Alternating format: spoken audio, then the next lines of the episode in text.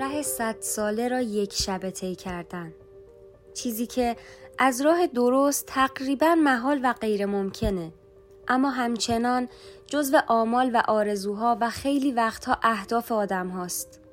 امروز میزبان کسی هستیم که برخلاف خیلی از جوانهای امروزی دنبال میز و صندلی و جایگاه نبود و همیشه حتی الامکان تلاش داشته که بهترین خودش باشه.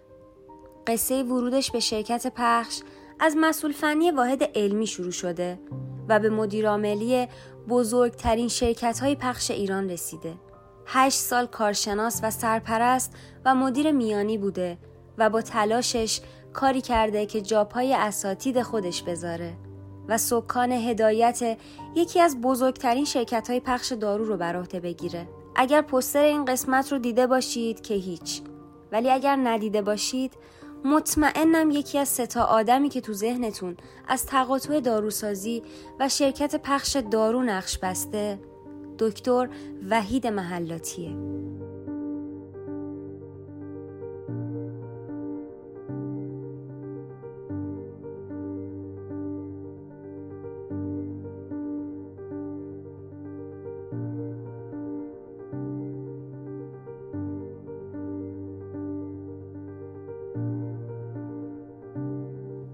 سلام.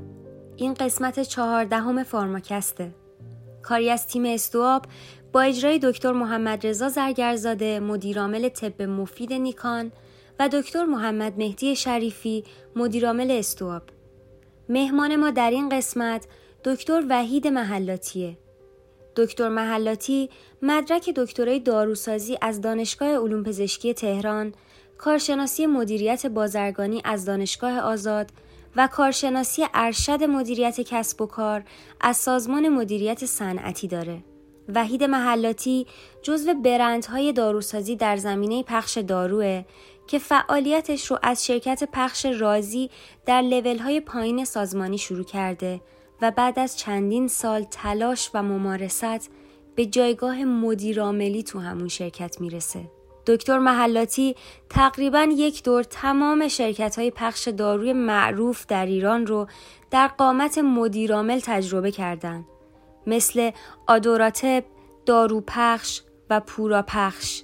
معمولا آدمایی که وارد شرکت پخش میشن انقدر درگیر بازار و عدد و رقم میشن که فرصتی برای تحقیق و پژوهش و بروز کردن اطلاعاتشون ندارن. ولی دکتر محلاتی جزو افرادیه که همیشه بروز نگه داشته خودش رو و افق دیدش جهانیه و تو همه این سالها از فضای تدریس و آموزش هم به دور نبوده.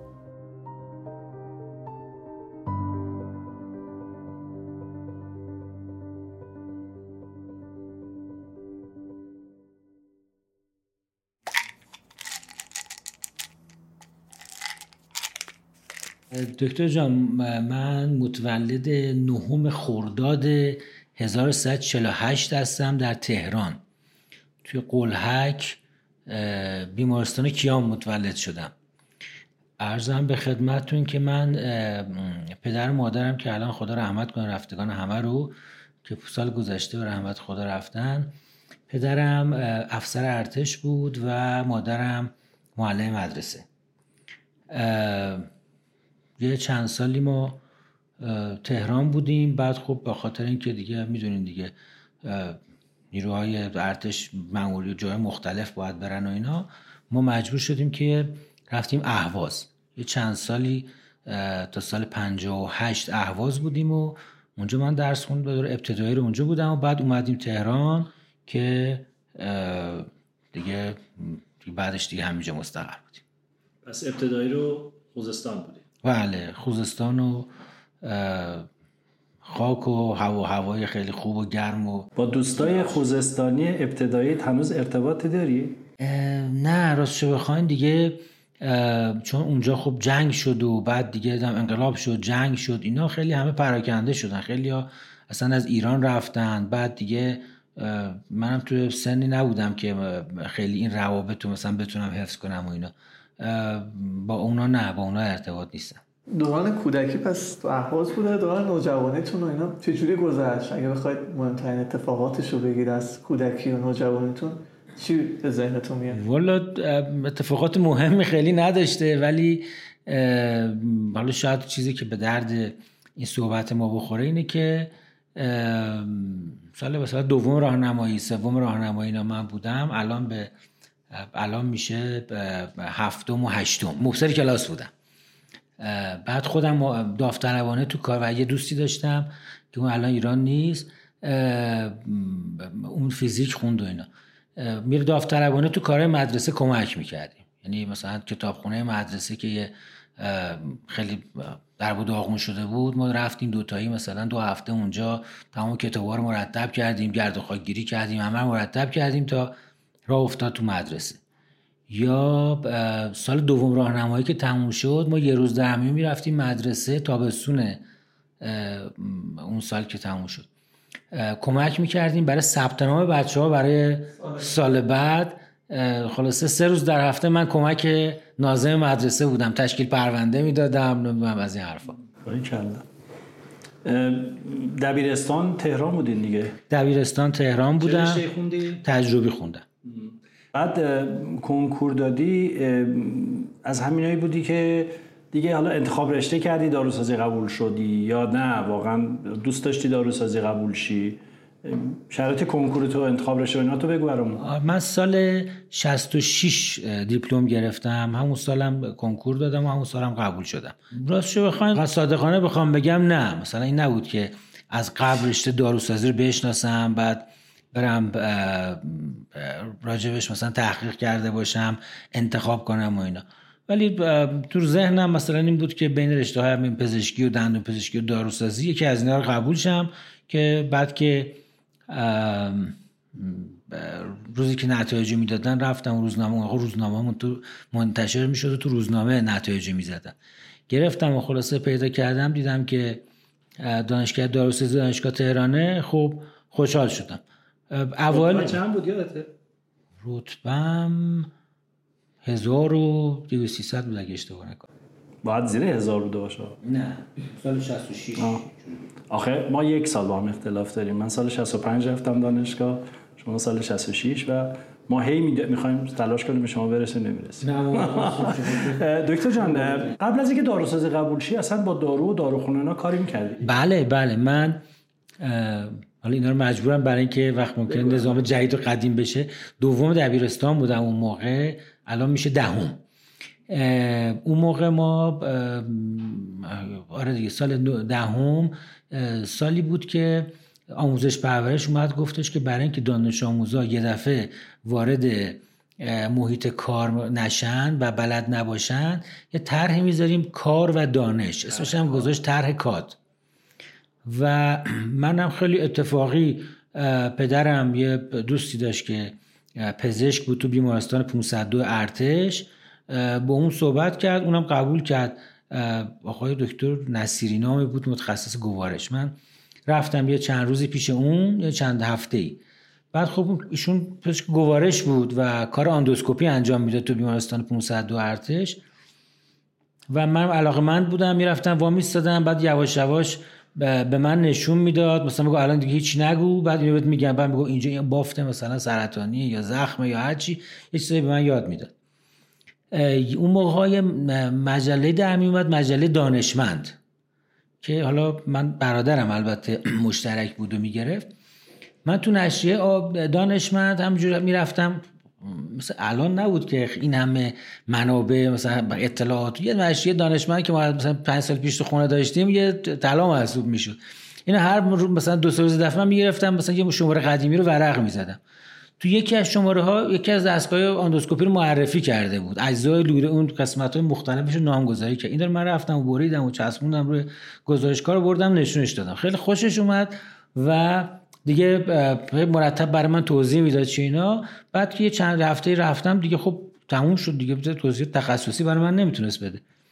گفتم میشه من برم داروخانه گواره زنگ زد به دکتر داروخانه و من دیگه شدم دارو طرح کاد داروخانه بیمارستان 502 ارتش. دیگه یه یکی دو سالی می‌رفتم اونجا طرح کاد تو بیمارستان. اونجا من expectorant های وارداتی آی پی های اونجا دیدم. خیلی چیزای دیدم که بعدا دیگه اصلا پیدا نمی‌شد دیده نمی‌شد. منم دو سال طرح کاد بیمارستان نمازی شیراز بودم. خیلی اتفاقی داروخونه بودم و اون موقع نمی‌دونم یادت هست یا نه پزشک هندی ما داشتیم. ما بله. پزشک ایرانی کم داشتیم. پزشک هندی داشتیم تو بیمارستان نمازی شیراز. چقدر خوب چقدر جالب. همینجوری شد که وحید محلاتی داروساز شد. می‌دونی وحید الان هر جا اسم پخش دارو و شرکت پخش دارو میاد اولین اسم میشه وحید محلاتی فکر می‌کنی چرا؟ اینو به ترتیب سوالات پیش نرفتم مهدی جان. دقیقاً این این نکته برام جالبه. چرا؟ فکر می‌کنی خودت چرا فکر می‌کنی اینجوریه؟ تا دکتر فکر کنم من چیز بگم. ما بچه ها خب خیلی از می‌پرسن اصلا می‌خوان برای بچه ها یه دوره بزنن آشنایی با پخش. از هر کی شما بپرسید چه دانشجو مثلا اون کسی که قبلا برگزار کردن یا بخوای راهنمایی بگید مثلا یه فردی رو بخواد معرفی بکنه قطعا قطعا جز به اون سه تا گزینه اول دکتر مرد. در صورتی که در صورتی که ما از وحید قدیمی تر داریم شلوغتر داریم یعنی آره ببین هاشمی هست مرحوم سیامک نژاد بود خیلی ها هستن کلانتری و و و. ولی هر جا میگن پخش اولین اسم میشه وحید معلاتی خودت فکر می‌کنی چرا؟ والا اینو دقیق نمی‌تونم بگم. حالا شاید به اشتباه دوستان همچی فکر می‌کنن ولی راستشو بخواین چه می‌دونم من با این با کارم زندگی کردم. یعنی چی میگن همیشه یه, کاره بودم و با اون کارم زندگی کردم با عشق و علاقه. و سعی کردم چیز یاد بگیرم. یعنی هنوزم که هنوزه در حال یاد گرفتن هستم و آدمای خوشبختانه خدا رو شکر آدمای خوبی هم سر راه هم قرار گرفتن. اونا هم خیلی کمک کردن. حالا اگه به ترتیب این همین سوالایی که می‌خواین انجام بدیم بپرسیم چون از قبل اومدیم تا دام نزدیک داشت برگردیم. شاید صحبت هایی که بکنیم اونا مثلا نشون بده یه علائمی داشته باشه که این با تمام وجود کار کردن و یاد گرفتن و یاد دادن و اینا یه شاید هم یه مقدارش مثلا شرکت تو جلسات یاد دادن و بحث و مباحثه و از این حرفا حالا برای شنونده هامون میگم که واقعا من هر جا از دکتر محلاتی حرفی شنیدم دیدم که سعی کرده کاملا مستند علمی بر اساس یک بیس و منطقی ولو اینکه جمع قبول نداشته باشه این حرف رو بزنه. من اینو شهادت میدم که این اتفاق زیاد افتاده و شاید به همین دلیل به عنوان کارشناس و نه به عنوان یک آدم نمایشگر خیلی سریح بگم مطرحه. و جان نوران دانشجویی چطوری گذشت در دانشکده داروسازی تهران با مرحوم دکتر شفیعی و دیگران؟ بله خدا رحمتشون کنه. حالا یه ترم که گذشت حواست ترم اول بود خیلی اتفاقی نماینده کلاس رفت نماینده دانشجو دوره ما 66 نوبت دوم. رفت و ایشون من معرفی کرد هم دوستام هم همه قم کلاسی هم, هم قبول کردن. و من تقریبا نزدیک 6 سال نماینده دانشجو بودم توی اون دوره که گذشت. حالا درس رو تقریبا در سطح متوسطی بودم. بعضیاشو خوب بودم ولی بیشتر بتونم به صورت متوسط درسامو میخوندم و تحصیل می‌کردم. یه نکته که باعث شد که حالا هرچی گذشت من چون الان خودم هم دارم می‌بینم. من پسرم دانشجو داروسازی آره، سال پنجم توی همین دانشگاه داروسازی دانشگاه تهران. و تقریبا یه روند مشابهی رو می‌بینم که شاید اولش یه خود بی تفاوت بود بعد یه ذره هم خیلی دوست نداشت و بعد یواش یواش علاقه من شد. الان دیگه بودو بودو داره آره میدوه دنبال یاد گرفتن و این چیزا. تقریبا می‌تونم بگم یه سرنوشت مشابهی هم من داشتم. حالا من چیز نبودم. حالت ناراحت به رشته هیچ وقت نبودم. حالا ممکنه اوایلش خیلی هم مثلا علاقه خاصی نداشتم ولی یواش یواش ایجاد شد و یه نکته ای که اتفاقی که جالبی بود که افتاد حالا جالب که افتاد دیگه. یه طرحی تو مجلس مطرح شده بود برای اینی که تعداد داروسازا اون موقع کم بود اضافه بشه. و اینکه دانشجوی داروسازی برن 140 واحد وسط درسشون بعد از اون برن کار کنن که کم بوده داروساز جبران بشه. یه طرح دیگه هم تصویب شده بود که افرادی که بالا معروفن به نام پراتیکای داروسازی و اینا کسایی که دهه 1320 شمسی کارت کمک داروسازی گرفته بودن. اونا خیلی متقاضی تاسیس داروخانه بودن اون موقع. نظر سنشون اینا جوری بود که حالا می‌شد دیگه. اینا یه طرح تصویب شده بود که باید 100 واحد درسی بگذرونن بتونن مستقلا داروخانه بزنن. ما این دوره رو در واقع بعد وقتی ما وارد شدیم اینا رو دیدیم. سال 68 فکر می‌کنم اواخر 68 بود. یا یه طرحی رفت تو مجلس که اون صد واحد هم لزومی نداشته باشه بگذرونن. بدون گذروندن اون بتونن تاسیس داروخانه بکنن. خب ما شروع کردیم خب خیلی برامون چی میگن برخورنده بود یه همچین بحثی. شروع کردیم با بقیه همکلاسی ها حالا من چون مثلا نماینده دانشجو بودم شاید مثلا یه خورده چه می‌دونم تو هماهنگیش مثلا کمک می‌کردم اینا. و بعد ما یه ورودی بودیم تقریبا ورودی وسط دانشکده بودیم اون موقع. چند نه دو سه سال نه سال اولی بودیم نه سال آخری بودیم که خود وقتمون اجازه می‌داد. رفتیم و شروع کردیم ملاقات با نماینده های مجلس. یک دو تا از همکار از همکلاسی ها بودن که آشناهای نماینده مجلس داشتن و بعد بچه های انجمن اسلامی و جهاد دانشگاهی و اینا که اون موقع توی دانشگاه مستقر بودن اینا هم کمک می‌کردن معرفی می‌کردن. ما تقریبا یه روز دو روز در هفته زمانی که مجلس اون موقع ها از 8 تا ده یه جلسه بود 10 تا ده و 20 دقیقه استراحت و چما آنتراک بود بعد دوباره جلسه ادامه پیدا. الان سیستمشون خود فرق کرده. ما باید یه جوری می‌رفتیم که ساعت ده در محل مجلس بودیم و بعد یه کاغذی می‌دادیم به اسم نماینده ها و خواهش می‌کردیم که تشبیه برای ملاقات مردمی طبقه بالا که اون مجلس قدیم توی خیابون امام خمینی. و خیلی زحمت میکشیدن و تشمیه آوردن و ما میشستیم صحبت کردن. تعداد زیادی از نماینده ها رو توی مجلس یا بعدا تو ساختمان های ملاقات مردمیشون می‌رفتیم با همکارا با همکلاسی ها و حالا مثلا یکی بچه زنجان بود با نماینده زنجان یکی شیراز بود با نماینده شیراز. همینجوری ملاقات کردن و بعد می اومدیم تو دانشکده. خیلی جو و شوری بود اصلا توی دانشکده که آخرش هم تصویب نشد این تر شاید به این دلیل اونجا خیلی تو دانشگاه داروسازی همکلاسی ها و هم دانشگاهی ها با هم منو میشناختن یا به حس خوبی پیدا کردن شاید یکی دلایلش این باشه. و بعد یادمه که یه روز یکی از دوستان آقای دکتر سرکندی که میشناسیمشون منو صدا کرد گفتش که انگلیسی چطوره؟ گفتم خوبه بعد نیست اینا. گفت می‌خوای بیای توی پخش رازی یا مجله رازی کمک کنی؟ گفتم آره دوست دارم. گفت فردا بعد از ظهر بیا مصاحبه مثلا پخش رازی.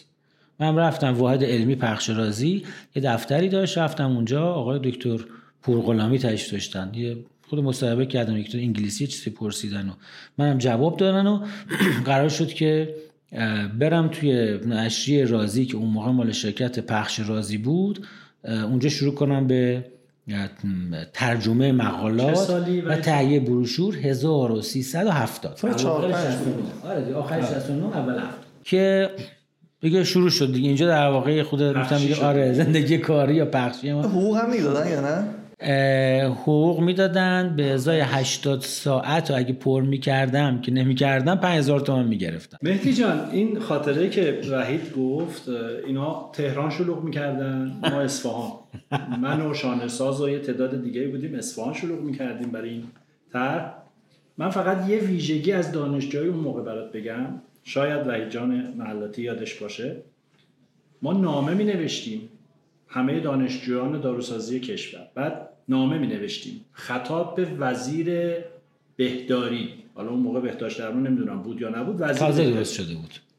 نامه که تموم می شد زیرش رونوشت دفتر امام خمینی جهت اطلاع. استهزار اینا نبود. بلد نبودیم مکاتبه. می‌خوام بگم با این سادگی ما ورود می‌کردیم. دفتر رئیس محترم جمهور جهت اطلاع. یعنی اول به وزیر زدیم و دفتر رهبری دفتر امام خمینی جهت اطلاع. و می‌خوام بگم ما بدون بروکراسی بدون رعایت سلسله مراتب توی جو حق طلبانه دانشجویی از حق آیندهمون دفاع می‌کردیم. همین بحث پراتیکیا بود و تاسیس داروخانه. یادش به خیر اون زمان. مرتزا خیرآبادی تهران خیلی شلوغ می‌کرد. آره.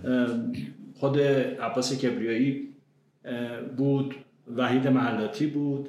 ما هم خلاصه تو همون اصفهان با تیمی که بودن اونجا شروع می‌کرد خب ببخشید اینجا نه نه خواهش پس غیر از درس کارهای دیگر می‌کردی و رفتی پخش رازی و کار تو اونجا کار حرفه‌ای تو یه جورایی اونجا شروع کردی. بله اونجا شروع کردیم.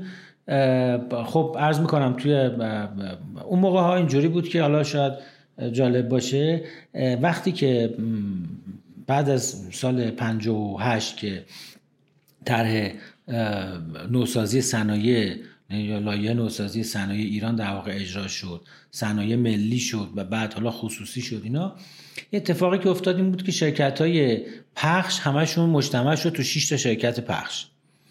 و کارخونه هم که خب موظف بودن به این شرکت های پخش دارو بدن. در, در درجه اول واحدهای علمی و marketing شرکت های تولید کننده همه جمع شد و گفتن خب سیستم ژنریک دیگه سیستم مثلا marketing احتیاج نداره. بلکه شرکت های پخش اینا یه واحد علمی درست کردن. تقریبا همه شرکت های پخش واحد علمی داشتن. بعد گفتن که یک درصد از فروش دارو هزینه اطلاع رسانی علمی و برگزاری همایش. بعد این یه درصد شد نیم نیم شد 25 صدم بعد هم تموم شد رفت. که دیگه یواش یواش شرکت های پخش واحد علمیشو جمع کردن همه.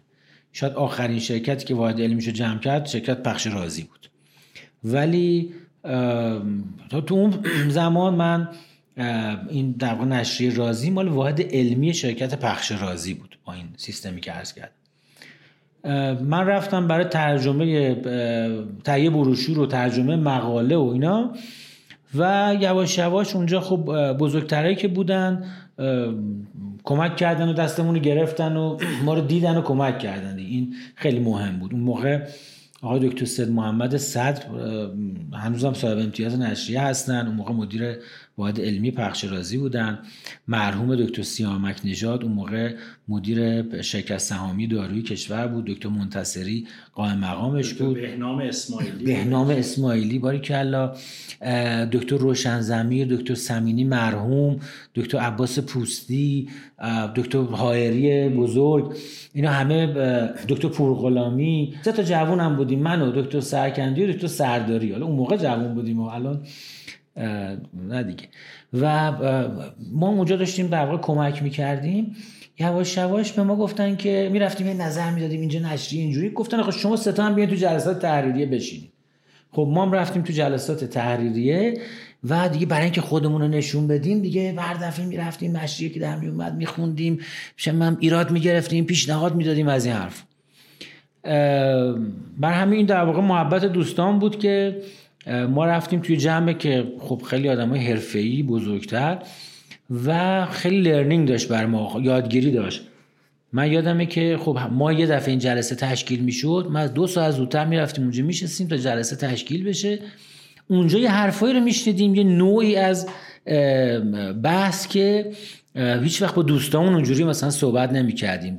صحبت هایی که اونا می‌کردن خب خیلی صحبت های سطح دیگه بود که یه دید آدم باز می‌شد.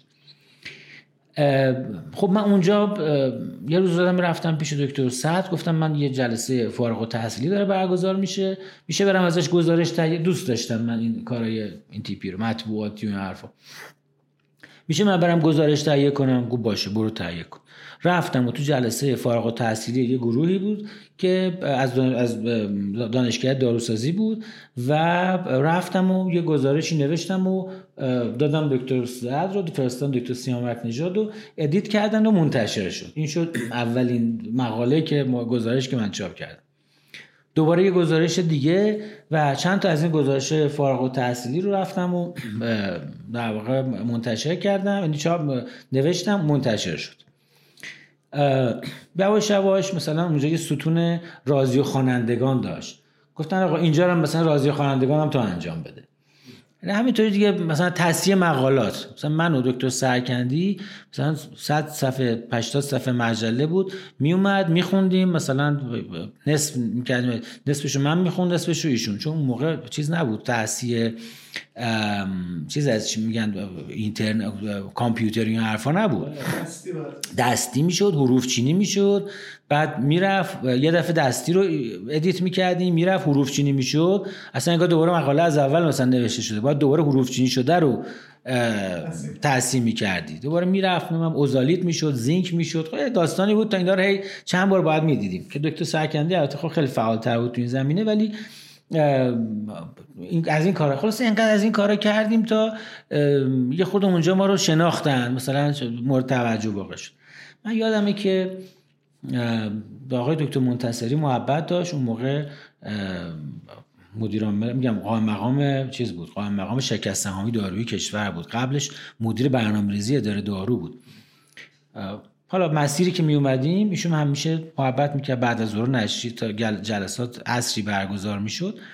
تو یه جایی محبت می‌کرد منو می آورد تو راه که صحبت میادم یه دفعه به دکتر پورغلامی تو ماشین گفتش که آقای دکتر ما رو یه کسایی کمک کردن دستمون رو گرفتن روش کردیم. ما باید همین کار در مورد جوونا انجام بدیم. همین کارم کردن. دکتر منتصری شد مدیر عامل شرکت پخش رازی و من دیگه سال 72 درسم تموم شد و رفتم تر الزام هم رفتم و سال 73 دیگه رفتم سربازی و 75 که تموم می‌شد عید رفتم پیش تو منتصری برای سلام و عید تبریک عید و اینا. گفتش خب درس سربازی تموم شد می‌خوای چیکار کنی؟ گفتم که والا برنامه ندارم. گفت نه می‌خوای بیای تو پخش. گفتم چرا؟ اگه برام مثلا جالب اینا. گفت خب بیا تو پخش. تموم شد بیا. حالا ما تو این فاصله دو سه ساله که تو نشریه رازی بودیم اون موقع اول دکتر باغری مدیر عامل بود دکتر مسعود باغری. من و دکتر سرکندی به ما گفتن شما بیاین آموزش بدین به فروشنده های پخش رازی داروهای شرکت. و ما می‌رفتیم تو سمینارهایی که داشتن حالا خیلی نه ولی تک می‌رفتیم آموزش می‌دادیم بهشون. و از همون موقع با فروشنده های پخش ها ما دیگه چی میگن؟ خلاصه لینک آشنا شدیم دمخور شدیم از این حرف. من همزمان سال 72 داروخانه 13 آبانم در واقع شروع به کار کردم. سرتون درد میاد ولی نه بگم وحید یه خاطر بازی بکنم. حالا برای دوستان ممکنه جذاب باشه. ببین امروز نگاه می‌کنی نتورک خیلی راحته خیلی راحته. ما مشترک مجله رازی بودیم. من خودم میخوندم مرتب. بعد یه اسمایی چیزی نبود اون موقع اصلا آره آره. یه اسمایی هی تکرار می‌شد. مشتبه سرکندی یکیش بود. بهنام اسماعیلی یکیش بود. این اسمایی که من یادمه.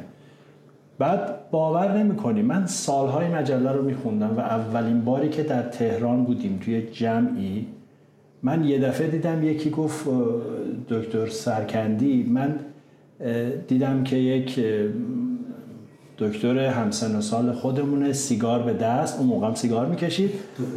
بعد گفتم این اون سرکندیه که من سالها دارم نوشته هاشو می‌خونم. می‌دونی اصلا دیدی الان یه جایی رئیس جمهور می‌خواد بره همه میرن وای میسن نگاه کنن ببیننش. من اونجا دکتر سرکندی رو دیدم و این خیلی برام حس قشنگی بود.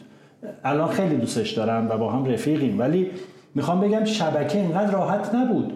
ما از مثلا تو شهرستان فقط یه اسمی میشنیدیم مرتزا خیرآبادی وحید محلاتی نمی‌دونم عباس کبریایی فقط میشنیدیم. رسول دیناروند فقط اسم میشنیدیم. هرگز اینا رو نمی‌دیدیم. ولی با هم در ارتباط بودیم. تلفنی هم بعضا صحبت می‌کردیم با هم به خاطر هماهنگی های دانشجویی. ولی هیچ تصویری از همدیگه نداشتیم. نه اینترنتی بود و نه عکسی بود و نه رسمی. این خاطر بازی جالبی بود.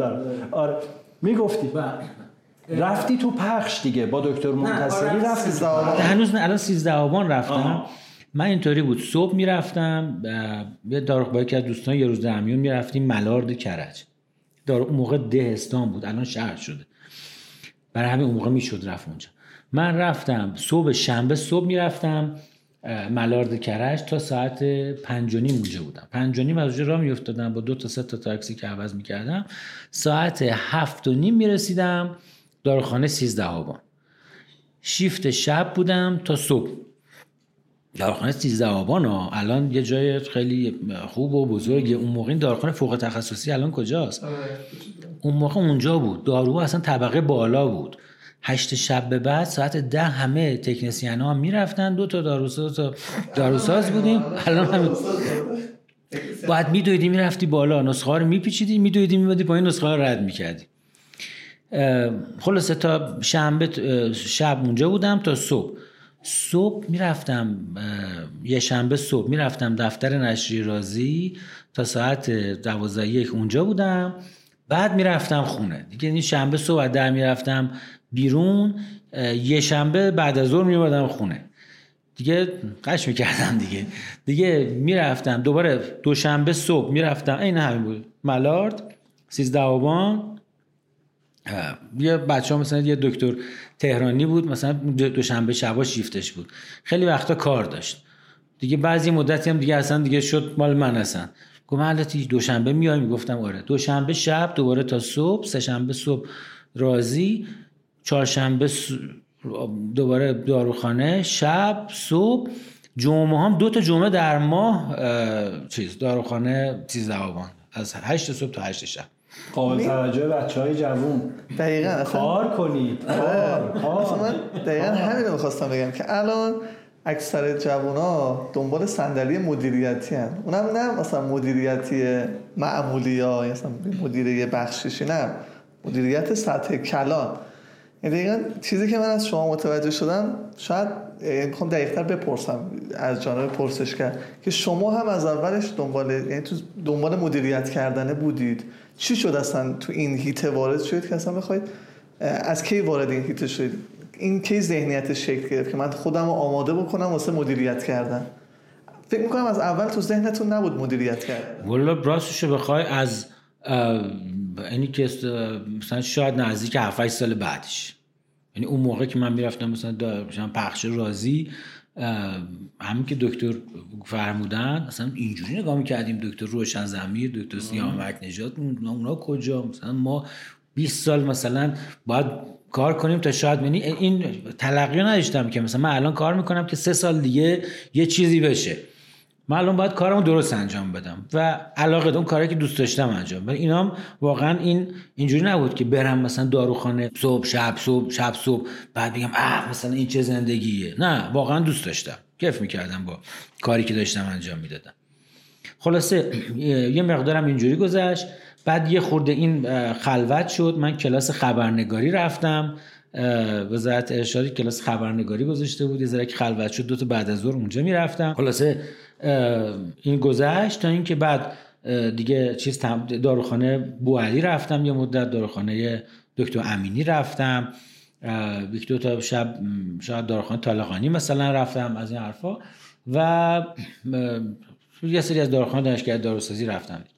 یه مدتی هم توی عصری اونجا که اومدم داروخانه نزدیک خونهمون بود بسرا اونجا می‌رفتم. تا اینکه دیگه سربازی تموم شد و یه روز رفتم پیش دکتر منتصری. آقا یادت اون روز گفتی چی شد؟ تموم شد. من اومدم. بفهم حالا همزمان البته یه شرکت وارد کننده دارو هم بود. یه نفر من معرفی که رفتم اونجا. اونام مثلا پسندیدن ولی نهایتا من به نظر اومد که با پدر مادرم مشورت کردن. گفتن همین آقای دکتر منتصری که شرکت پخش رازیه. مجرد بله بله. من هفتاد و هفت ازدواج کردم اینی که دارم میگم ممنون. مال سال هفتاد و پنج. دیگه رفتم و من از یک ده هفتاد و پنج شدم پخش رازی قائم مقام مسئول واحد علمی پخش رازی قائم مقام مسئول فنی واحد, علمی. علمی پخش رازی آره اینو داشتم پری چند شب پیش برای پسر چهار سال بعد از فارغ تحصیلی دوستان بله. چهار سال بعد از فارغ تحصیلی به داشتم برای بچه ها می‌گفتم گفتم که به نظرم میاد این مثلا شغل هم یه جوری تراشیدن. مقام مسئول واحد علمی یه خودکار داشتم که گذاشتم تو جیبم رفتم یه اتاقی بود گفتن اونجاست یه میزی هم بود نشستم پشت اون. چیز کار مثلا خاصی نبود. خب اینجا باز این شانس رو داشتم که دکتر منتصری خودش کسی بود که ایشون قبل از انقلاب مدیر supervisor marketing شرکت چند ملیتی بود و این کار خوب بلد بود و ما رفتیم با چند تا شرکت گروه همون پخش رازی. جابر نهیان و کیمیدارو قرارداد بستیم. دارو سفیکسیم تازه اومده بود اون موقع برای ویزیت علمیش. دکتر اومدن و درس واحد در درس marketing دادن روش های ویزیت و اینا. و اون موقع چیزی من تازه خب من تو دانشگاه داروسازی که در مورد marketing و این چیزا چیزی نخونده بود. اونجا کلی چیزی یاد گرفتیم از ایشون و ایشون خواست که مثلا اینا خب حالا اینا رو خود شما برید مثلا آموزش بدین اینا. خب دیگه ما می‌خوام خودم خودم میکشتم برای اینکه یه چیزی یاد بگیرم که بتونم یه چیزی چنته داشته باشم به بقیه بگم. اون موقع هنوز این امکان وجود نداشت که شما مثلا بری تو سایت بزنی what is marketing مثلا یا مثلا راه های marketing دارویی در کشور. کتاب و مجله و اینا چیز چیزی وجود نداشت. باید همینطوری از آدمایی که می‌دونستن می‌رفتی خلاصه میپرسیدی میشستی بغل دستشون سه ساعت میشستی تا سه تا کلمه یاد بگیری که چی شد. و این کارا رو می‌کردیم همه رو. حالا خب این خوشبختانه امکان فراهم شد. در واقع اونها این میدون باز کردن که ما یاد بگیریم. برای اونجا شروع کردیم یواش یواش تیم درست کردیم چند نفر نماینده علمی و بعد اینکه مواد تبلیغاتی درست کردیم بروشور آیه این سفیکسیم و یه شرکت خارجی هم بود که تو ایران شرکت فوجیساوای معروف بوده عربی ازش مانتن اونا اومدن محصولشون در واقع پرزنت کردن. از اونها یه چیز یاد گرفتیم اینا. خلاصه تیم درست کردیم و شروع کردیم. کار یواش یواش راه افتاد. نمی‌دونم بولتن درست کرد. خب، یار بعد یادم دکتر منتصری روزی من گفتش که الان داشتم یه گزارش برای دکتر احمدیانی که معاون دارویی بود نوشتم که ما چه کارهایی کردیم؟ دیدم مثلا از 15 تا بندش 10 تا شما کردیم مثلا خسته نباشید. یه چیزی مثلا به من گفت. و خب دیگه کار شروع شد دیگه. یه دو سالی من اون موقع حقوق چقدر بود؟ اون موقع 110 هزار پول مهم بود براتون این برای من جالبه یعنی دوستان بدونم نه پول ببین اینکه بگیم پول م... الان اگه بگم پول مهم نبود کسایی که میشنون ممکن اینو باور نکنن. ولی به یه مثالی بزنم ببینین که موضوع چه جوری بود. من زمانی که دانش سربازی می‌رفتم از این کارهای مختلف مثلا نشریه رازی بودم نمی‌دونم شیفتیم برابر داروخانه می‌رفتم. یک دو تا پروژه مال پروژه های دارویی بود برای انجام می‌دادم پول می شاید مثلا نزدیک مثلا 170 80 تومن می‌گرفت ولی وقتی اومدم اینجا اینجا حقوقش کمتر 110 تومن بود. خب، اونجا ولی چهار جا داشتم کار می‌کرد ولی اینجا یه دونه بود 110 تومن یه دو سال گذشت من شدم من رفتم ازدواج کردم. رفتم ازدواج کردم. سال 76 در واقع 77 دیگه عروسی عروسی کردیم. شب عید سال 78 بود. و من مثلا حالا بهمن اسفند بود خانم اومد و خونه یه روز گفتش که مثلا ما الان عید می‌خواد بشه و اینا مثلا یه مثلا چه از این میزای مثلا چیز کم داریم یه مثلا دو تا میز از این چهارپایی های کوچیک چی میگه اصلی از این آره بخریم. رفتیم و حالا یه جایی پیدا کردیم و سفارش دادیم برامون بسازن و که مثلا ارزون تر در بیاد. اینو رفتیم سفارش دادیم و من دو روز مونده بود به عید رفتم اینو تحویل گرفتم. پول اونو که دادم دیدم که مثلا ده هزار تومن بیشتر پول تو جیبم نیست. یعنی مثلا 110 20 هزار تومن حقوق گرفتم هزینه های ماهانه که بود اونا هم که پولاشو دادم 10 تومن 10 هزار تومن بیشتر پول نداشتم. بعد پیش خودم خب خدایا اگه هزینه پیش بیاد چیکار کنم من؟ گفتم حالا صبر می‌کنیم ببینیم چی میشه دیگه. حالا چی میشه؟ حالا اون موقع هم 10000 تومن مثل 10000 تومن الان نبود. واقعا یه عددی ارزشی داشت. من چون جواب سوال پرسیدیم آره، باید آره، آره، بگم. پخش رازی اینجوری بود که همیشه 15 همه ماه 45 درصد از حقوق به عنوان مساعده می‌داد. حالا چون فروردین بود یه ذره زودتر می‌داد. قبل از مثلا 13 می‌داد. که دیگه من یه پونده 5 6 روز عید و با دلهوره این که نکنه یه خرجی پیش بیاد که به مشکل بخوریم.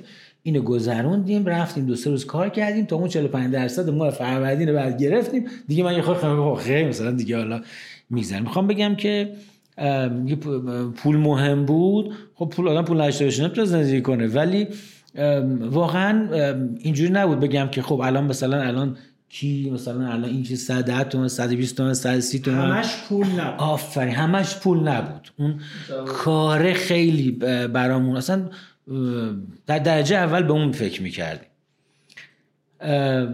حالا این کار خوب پیش رفت. دکتر منتصری هم تو اون دوره خیلی شروع کرد مثلا نیروهای جوان گرفتن و اینا. یادمه که مرکز تهران پخشازی شد دو تا مرکز. یکی از همکارایی که مدیر فروش منطقه غرب ایران پخش رازی بود رفت شد مدیر مرکز تهران شهر. و دکتر من گفتن که آقا شما بیا بشه مدیر فروش منطقه شهر. من اونجا اومدم تو فروش. اومدم تو فروش یه دو سالی مدیر فروش منطقه منطقه یک بهش می‌گفتیم. مدیر منطقه یک بودم. بعد ساختار سازمانی اینجوری بود که دو تا منطقه داشت. هر منطقه ده یا ده تا یازده تا مرکز داشت و یه مدیر منطقه داشت که اون مدیر منطقه تقریبا تمام کارهای داخلی اون منطقه رو انجام میده. مدیر عامل اون مراکز بود تقریبا. بعد اون موقع آقای دکتر ابوالفضلی مدیر منطقه دو بود. دکتر ابوالفضلی رفتن شدن مدیر عامل شرکت تعاونی انجمن داروسازان که تازه درست شده بود. من رفتم جای ایشون شدم 1380 شدم مدیر منطقه پخش رازی مدیر منطقه دو پخش رازی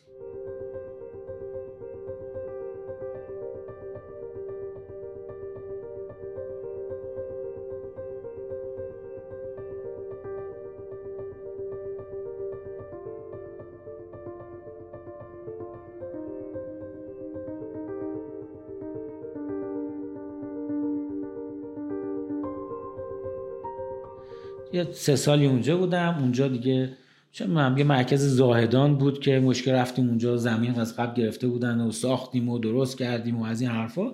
خلاص خیلی تلاش کردیم دیگه. اینجا تلاش های زیادی کردیم که هر کدوم از اینا اینجا از سال 80 دیگه دکتر منتصری رفتن مدیر عامل جابر ابن حیان شدن آقای دکتر منصور افتخاری مدیر عامل ما بودن.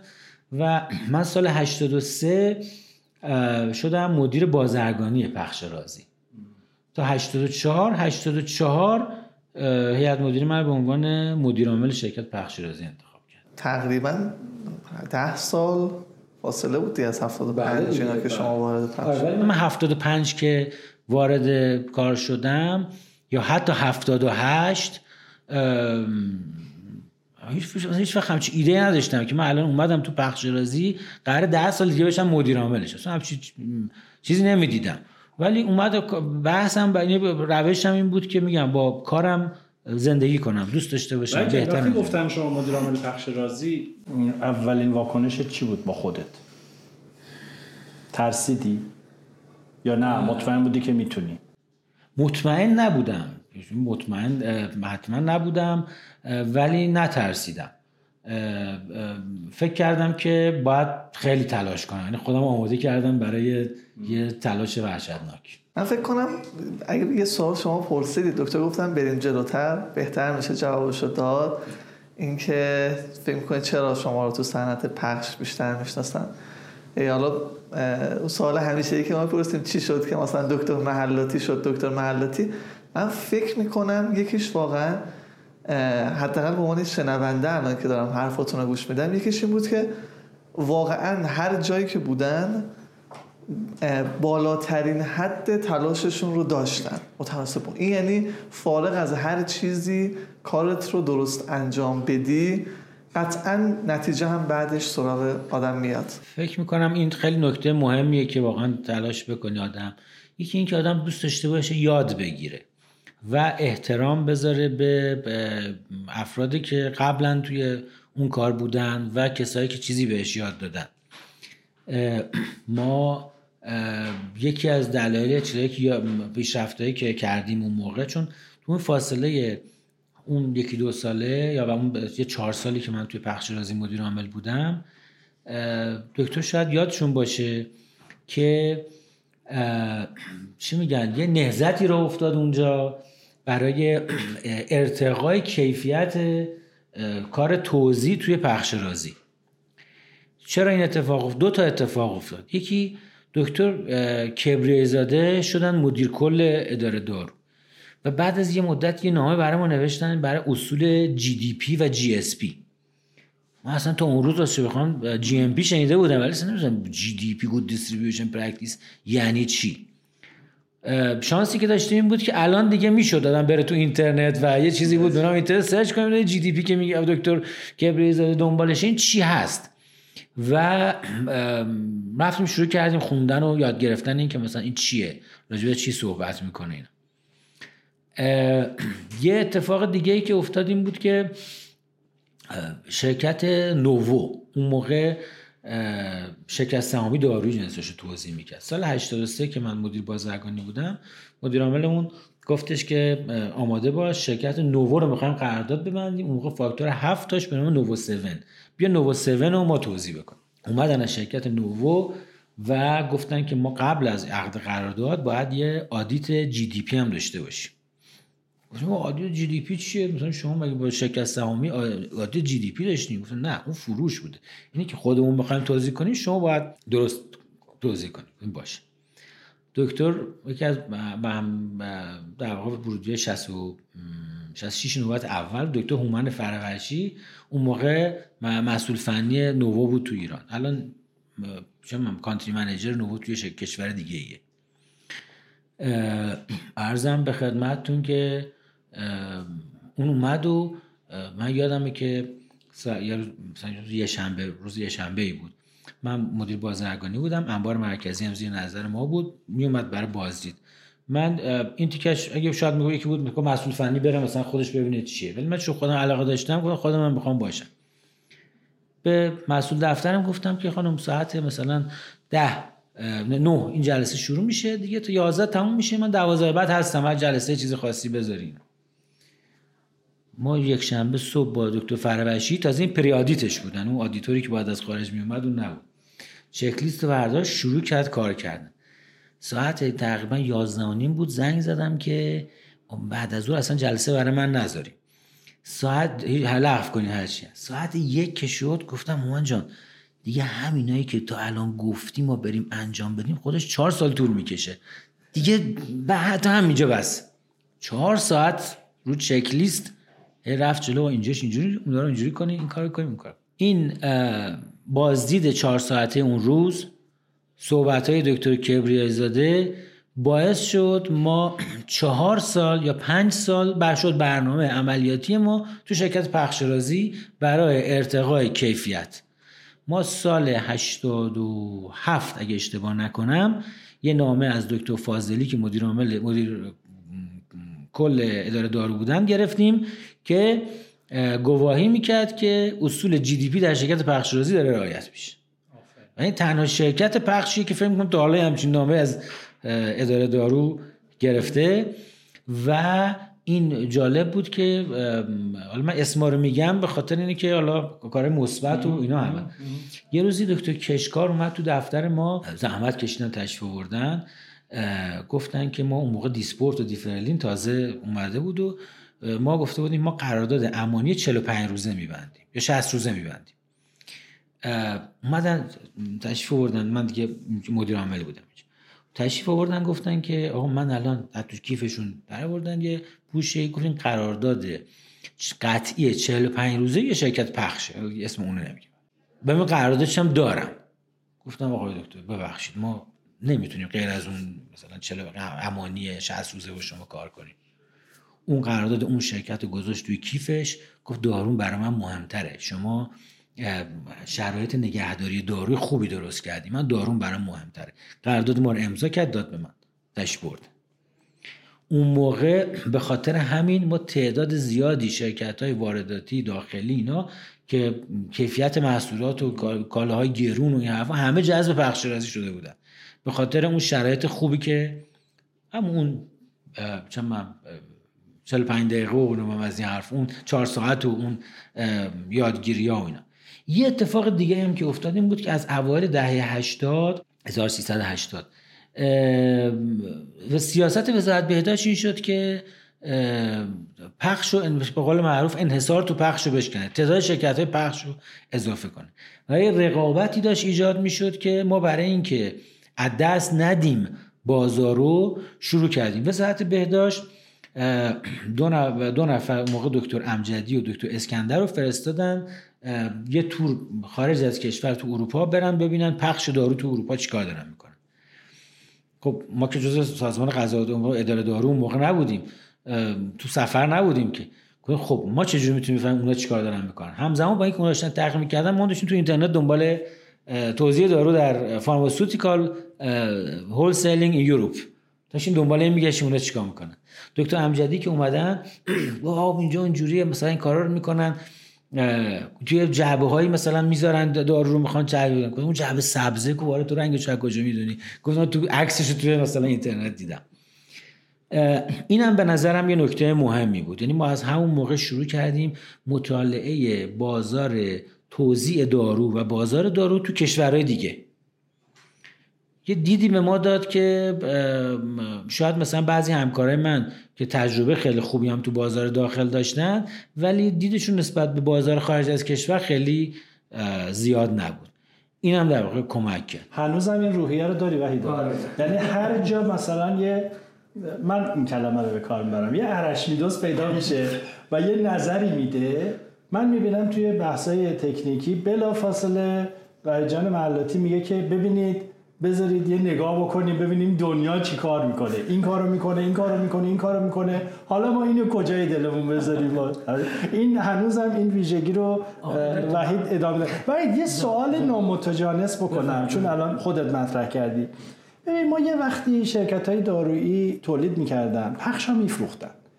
از کجا این کلمات نامعنوس قطعی قطعی قطعی امانی امانی سیر فروش. اینا چه جوری درست شد؟ این سوال رو می‌خوام یک بار برای نظام دارویی کشور بکنم ارزم به خدمتتون که حالا حتی بعضی از اینا مثل امانی کانسایمنت اینا که خب ترمای تجاریه در واقع هستش. یعنی تو همه جای دنیا هست. بله بله. ولی ببینید یه موقعی چه می‌دونم 50 تا که شرکت تولید کننده بودن سه تا شرکت وارد کننده بودن که دولتی هم بودن همشون. 6 تا پخش بودن.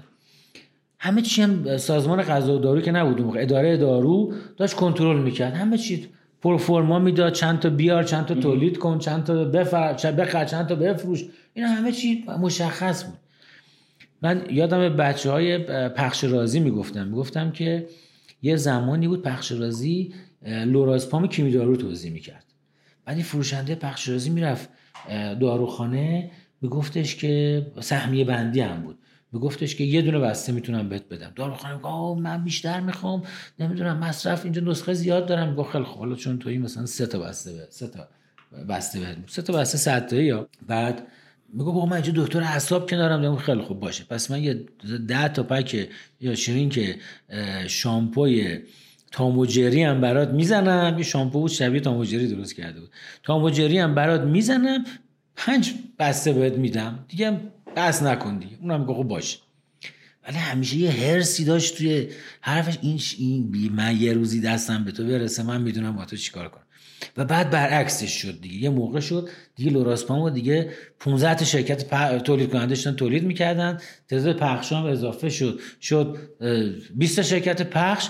و حالا این پخشی ها بودن که بودو بودو دنبال داروخانه ها بودن تو رو خدا از من خرید بکن. و از اون طرف دیگه اون شما یادتونه تا سال 72 مثلا دو سه که ما داروخانه 13 آبان بودیم یا شما هر جا که بودین ما اصلا کارمون این بود دیگه نصف نسخه ها سی تا دونه پروپرانول ده بود. سی تا نمی‌دونم لیتیوم بود. سی تا متیمازول سی تا گلی‌بن‌کلامید سی تا نمی‌دونم چون هم اینا کم بود ما به هر نسخه سی تا دونه می‌دادیم بله. و مرتب همین سی تا از این سی تا کم بود دارو. بعدا اضافه شد. و وقتی اضافه شد دیگه این جنسه که موند رو دسته شد دیگه وزارت بهداشت هم نمی اومد بگه کی چند تا بیاره کی چند تا تولید کنه کی چه قیمتی بیاره از این حرفا. زیاد بیش بود دارو که شد. دیگه کارخونه اومد که آقا اینو هم گفت من نمی‌تونم بخرم. آقا امانی بزن اینجا باشه هر وقت فروخته پولشو بده. این حاصل رقابت. آره حاصل رقابت. بسیار عالی.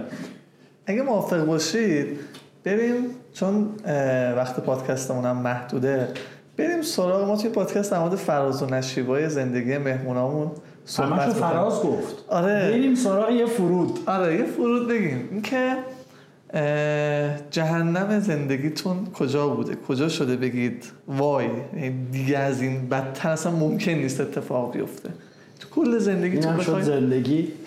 والا چجوری بگم؟ ببین بالاخره پیش میاد دیگه. بالاخره تو هر هیچ وقت نمیشه که همه چی مثلا عالی باشه و اینا. یک شما هم به شما گفتم بخیر کم نبود توی مثلا یه شب عید مثلا آدم دچار مشکل مالی بشه. ارزم به خدمتتون که یه موقع هایی بوده توی مثلا کار یه روزی یادم یه رئیس کل بانک مرکزی داشتیم سال 86 آخه تماس به مظاهری اومد گفت ما در بانک مرکزی رو سه قفله کردیم یه قرون دیگه پول نمیدیم. یه دفعه بازار خورد به یه کمبود پول و ما اسفند و فروردین و اردی بهش اصلا از بیمارستان دولتی پول بر نمیگشت برای ما. یک قرون. بعضی دانشگاه های علوم پزشکی می‌خواستن حقوق بدن رفتن از زباهن و پتروشیمی کجا قرض گرفتن دادن تا اینکه از خورداد ما دوباره این پوله برگشت اومد. خب تو اون دوره آدم نمی‌دونه که خدایا الان چه اتفاقی میفته من این پرسنلم چه جوری باید نگرشون دارم؟ اینا بالاخره حالا هم بعضی مثلا چون حقوق بهتر می‌گیرن می‌تونن دو سه ماه خودشون رو به حال نجات بدن و زندگی کنن. بعضی نه حقوق پایه دارن می‌گیرن. و ما موظفیم که خیلی حواسمون بهشون باشه. و شما ممکنه که بالا آدم بگه مثلا خب تو چی کار داری؟ ولی واقعیت این اتفاق میفته که آدما میشن جزء خانواده آدم. و آدم نگرانشونه که ما الان چیکار باید بکنن؟ اینا اینا, اینا چه چیکار باید بکنن؟ ارزم به خدمتتون که جواب تامین کننده ها رو چی بدم؟ الان یه عالمه و این سیکلیه که هر چند سال یه دفعه تکرار میشه که این اتفاق میفته. یکی اینه یکی هم شاید بگیم مثلا تو جهنم نبودی حالا اینه که میگی مثلا دوره بعد جهنم نیست نمی‌دونم. من سال 99 مدیر عامل هلدینگ داروپخش بودم. از اونجا اومدم بیرون و رفتم که یه کاری رو در واقع توی مجموعه دیگه ای که مجموعه خصوصی بود و حالت سرمایه گذار داشت. منم خودم بتونم مثلا برم اونجا سهامی داشته باشم و با هم دیگه شرکت کنیم و اینا. برای صادرات دارو. اونم تقریبا تو سال 1400 یه همچین مسیری رو طی کردم. البته یه قسمتی از کار این بود که کار مختلف تولید و اینا هم داشتن کمکشون کردم اونا همه خوب بود. ولی یه دفعه خوردیم به موضوع در واقع کمبود مجدد دارو و عدم صادرات و نشدن و از این حرفا. و اون کسی هم که داشت سرمایه گذاری می‌کرد علا رقمی که اول بهش گفته بودیم کار دارو وقتی که شروع می‌کنی سه سال دو سال طول می‌کشه تا اینکه به به اولین میوهش شما بخوای بچینی تازه. نمیشه امروز الان شروع کنی؟ سه ماه دیگه اتفاق نمیفته گفته من همه اینا رو می‌دونم و میپذیرم ولی نهایتا نه که نشد این کار. یه دفعه تا دید مثلا یه خورده داره طول می‌کشه زود خودشو کشید کنار. اون چند ماه هم یه مقدار موهای سختی بود برای من که بعضی تبعات هنوزم الان گریبانگیرشم اینا در واقع دوره های مشکل کاری وحید جان خیلی خستت کردیم. نه دکتر یه سوال ما معروف داریم. خیلی می‌پرسیم و تا الان سوال خوبی ازتون پرسیدیم و تا الان می‌خوام این سوال معروفمون رو بپرسیم که اگه یه چوب جادو داشتید که می‌تونستید برگردید به گذشته خب؟ حالا چه زندگی کاری چه زندگی شخصی؟ و فقط و فقط می‌تونستید یه چیز رو باهاش درست بکنید. یعنی اون چوب جادو رو بزنید بگید خب این چیزا درست شد. اون چیزا چی می بود ولی ممکنه شخصی آدم یه چیزایی داشته باشه دیگه. اونا مهم نیست.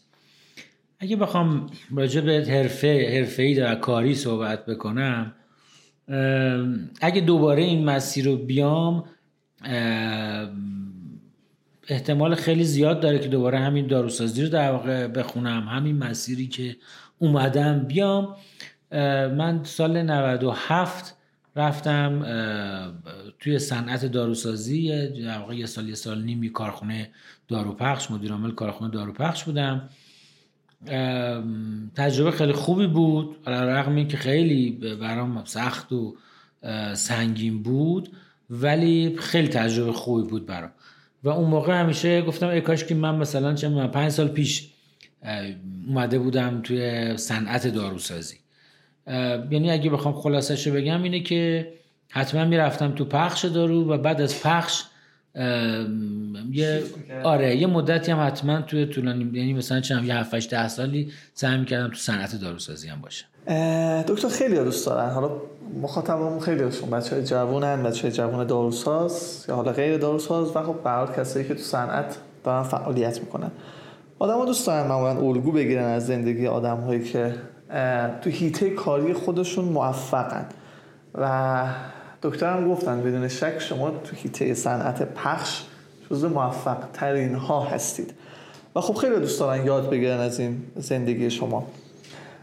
اگه بخوایم یه چند تا سوال شخصی بپرسیم یعنی من برام جالبه دیگه که نگاه کنم ببینم آقا مثلا من دارم صنعت پخش کار می‌کنم دوست دارم ببینم آقا من به ته صنعت پخش برسم.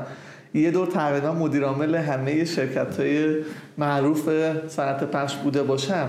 تهش زندگیم چه شکلی میشه؟ از اینجا شروع می‌کنم که خب الان شما مثلا ساعت چند از خواب پا میشید؟ و روتین یه صبح تا شبتون چه شکلی میگذره؟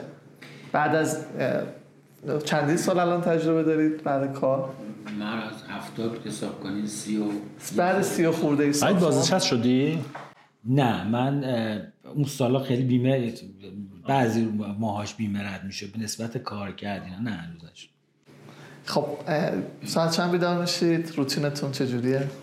ببینید حالا یه زندگی کاری آدم داره یه سری هم عادتهایی داره که ممکنه خوب نباشه. اگه حالا شما محبت دارین آقای دکتر لطف دارم مثلا یعنی توی کار یه مقدار یه کمی موفق بودم. این دلیل نمیشه دیگه هر چی من تمام خصوصیات من خصوصیات مثلا خوب یا موفقیه. شاید مثلا شما منو ببینین بگین که مثلا این عادت ها در تو مثلا پسندیده نیست این کارا رو نکن. یعنی پیشوای داروسازان جهان نیست. توی پخش چیزایی من بلدم ولی دلیل نمیشه که زندگی من مثلا این زندگی الگویی باشه برای آدم.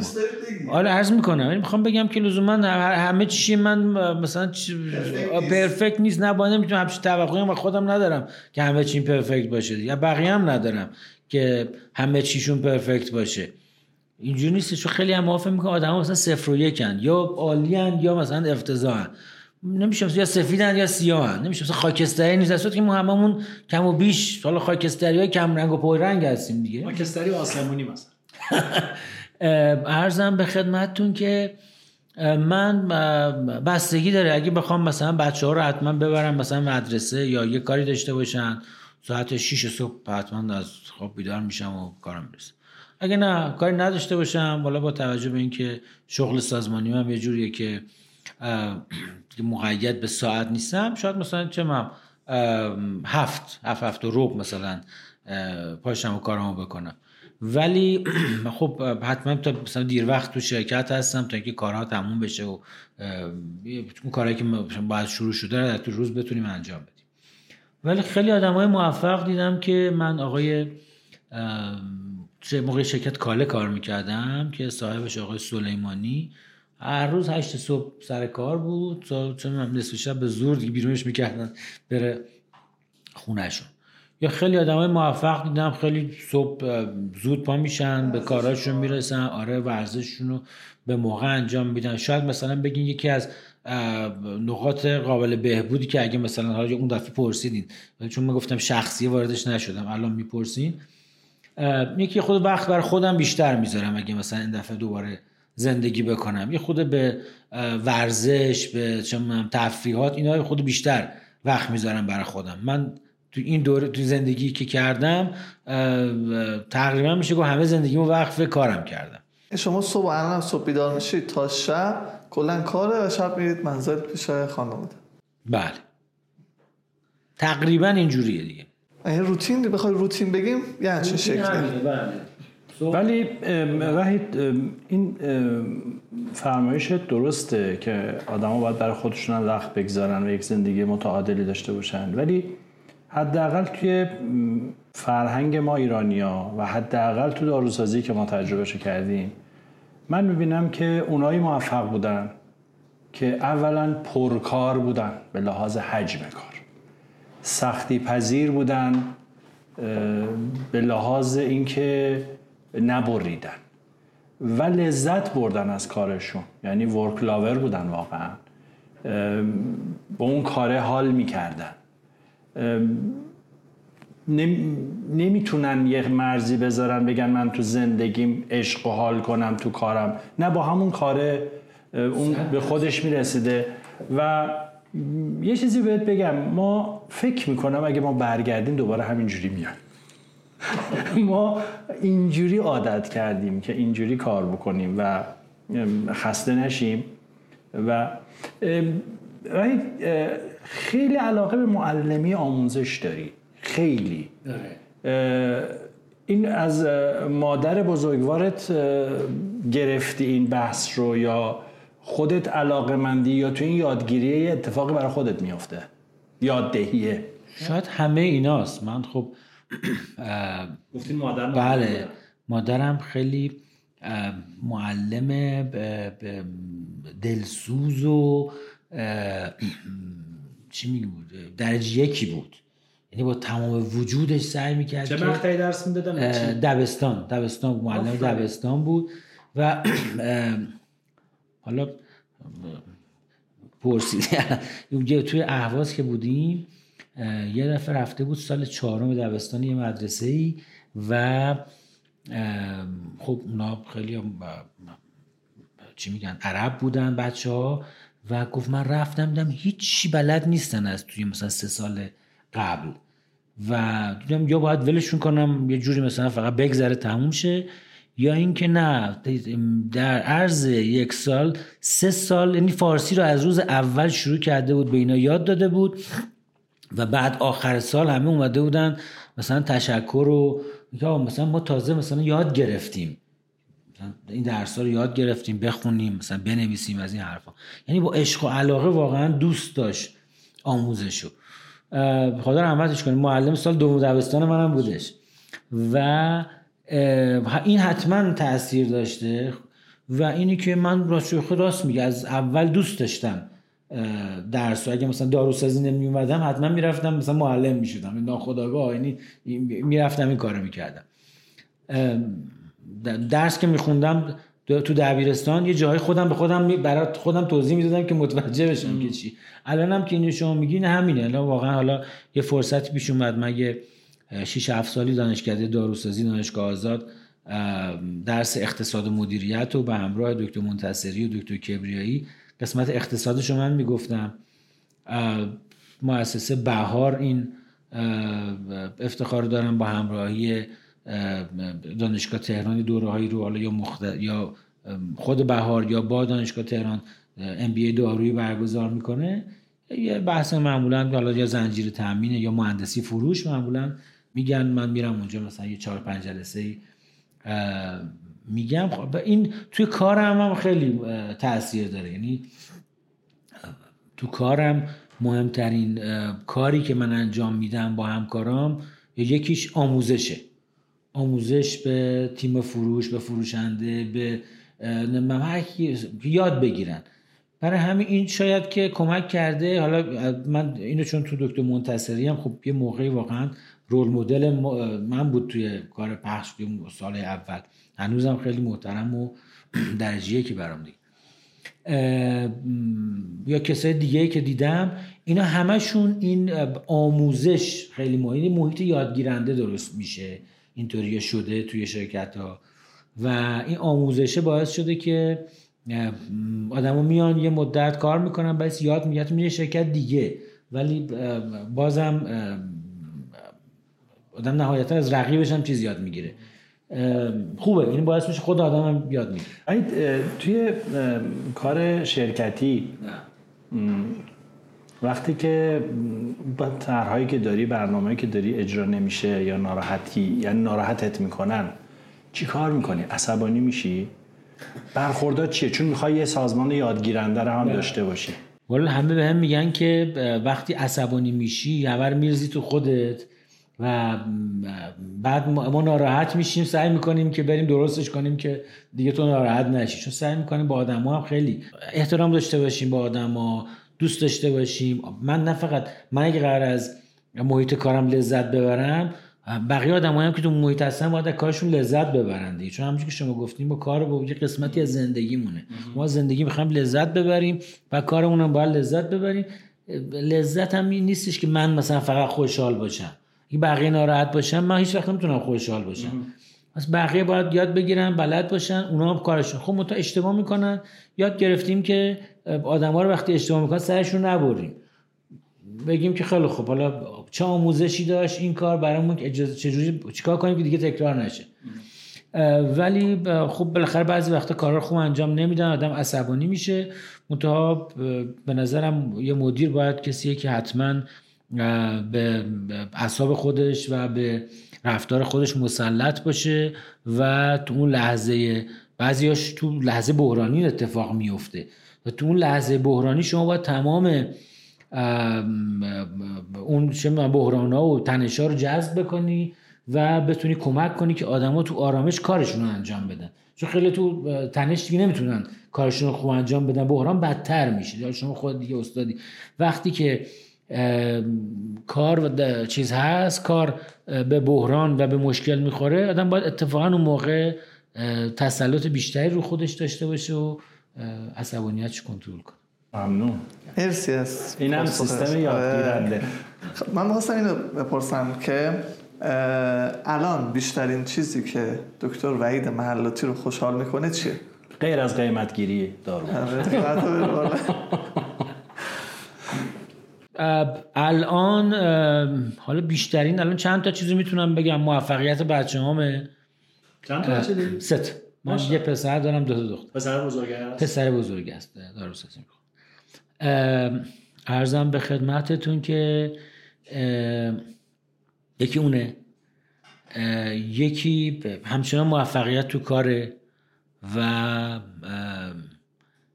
برنده شدن تو کاره یعنی من هنوزم که از دوست دارم تو کاری که می‌کنم 20 بشم.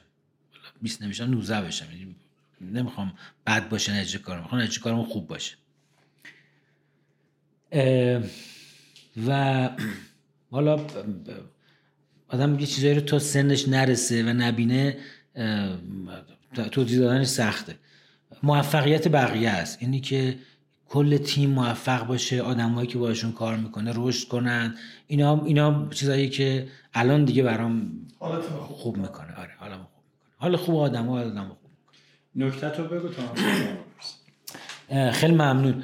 ارزم به خدمتتون که این نکته که به نظرم مهمه اینه که به خصوص برای جوانترا بازار زندگی زندگی و بازار کار یه تغییراتی تو ایران نه تو کل دنیا داره می‌کنه که به نظر میاد که یه جو از اون دو نقطه عطفای تاریخه که همه چی داره عوض میشه. مدل زندگی مدل کار روش موفقیت همه چی داره تغییر می‌کنه.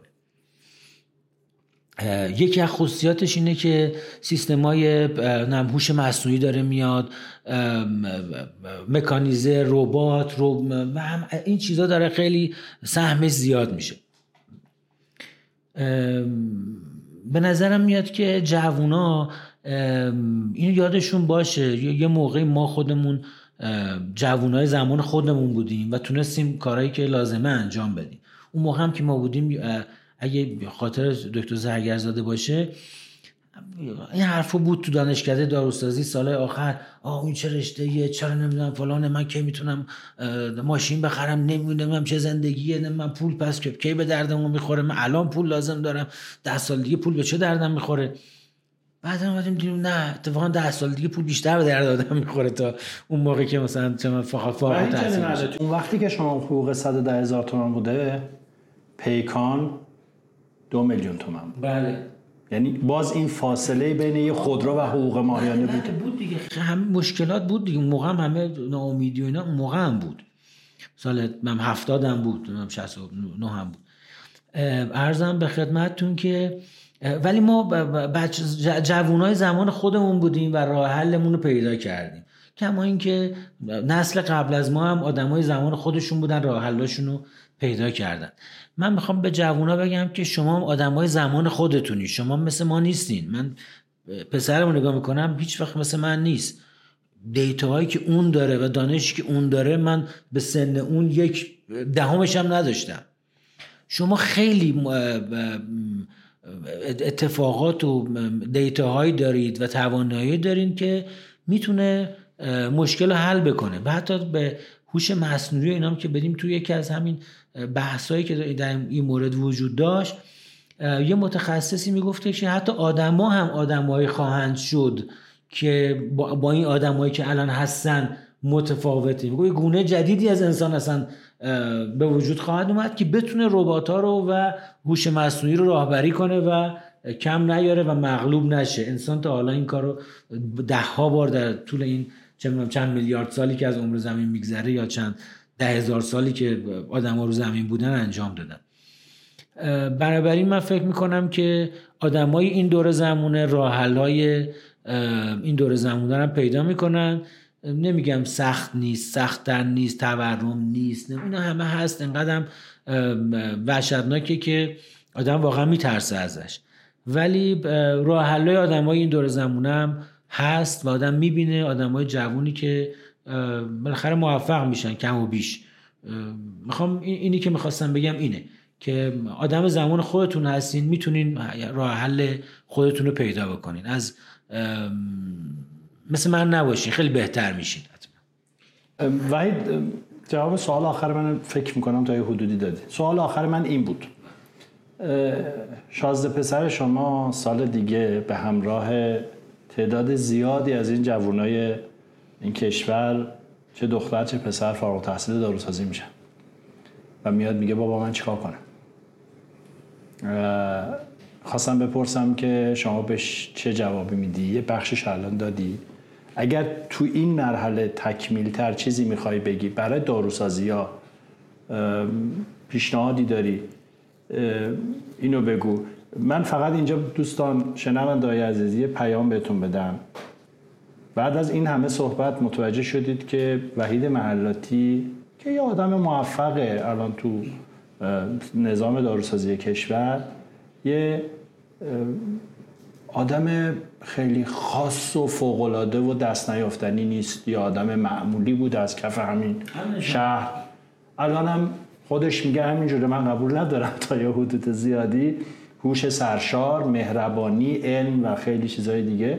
که اینا رو باید تو خودمون تقویت کنیم. آره هم برای هممون قابل دسترسیه. ولی خلاصه کنم. به بچه های داروسازی به شازده پسر اسمش چیه؟ علیرضا. به علیرضا و تمام دوستای پسر و دوستای دختر و همکارانش چه توصیه داری؟ سال دیگه فارغ تحصیل میشن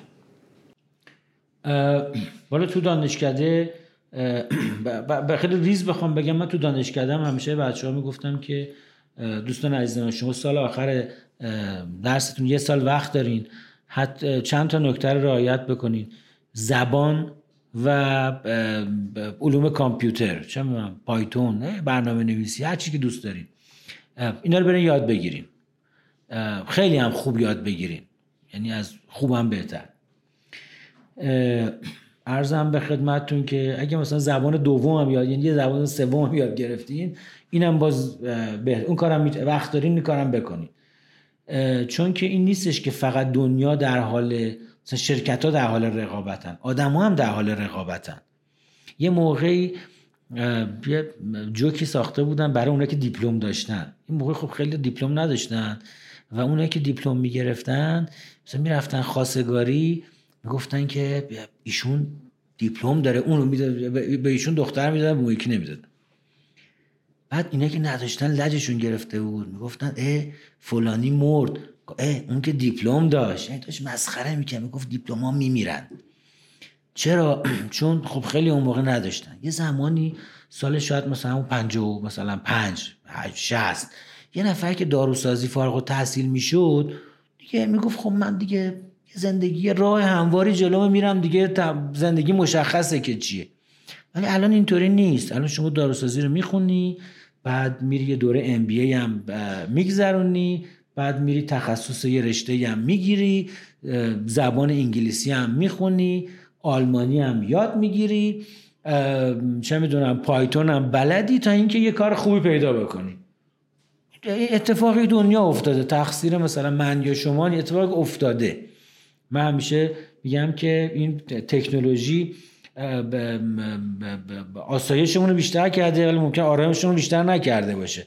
ولی خب دیگه دنیاست همینه دیگه. الان توی همچی دنیا داریم زندگی می‌کنیم. با خصوصیات همین جهان باید در کارمون رو پیش ببریم. پس من به علیرضا و دوستاش همیشه گفتم و میگم که بریم تلاش کنین تواناییاتون رو ببرین بالا مزیتتون رو ببرین بالا.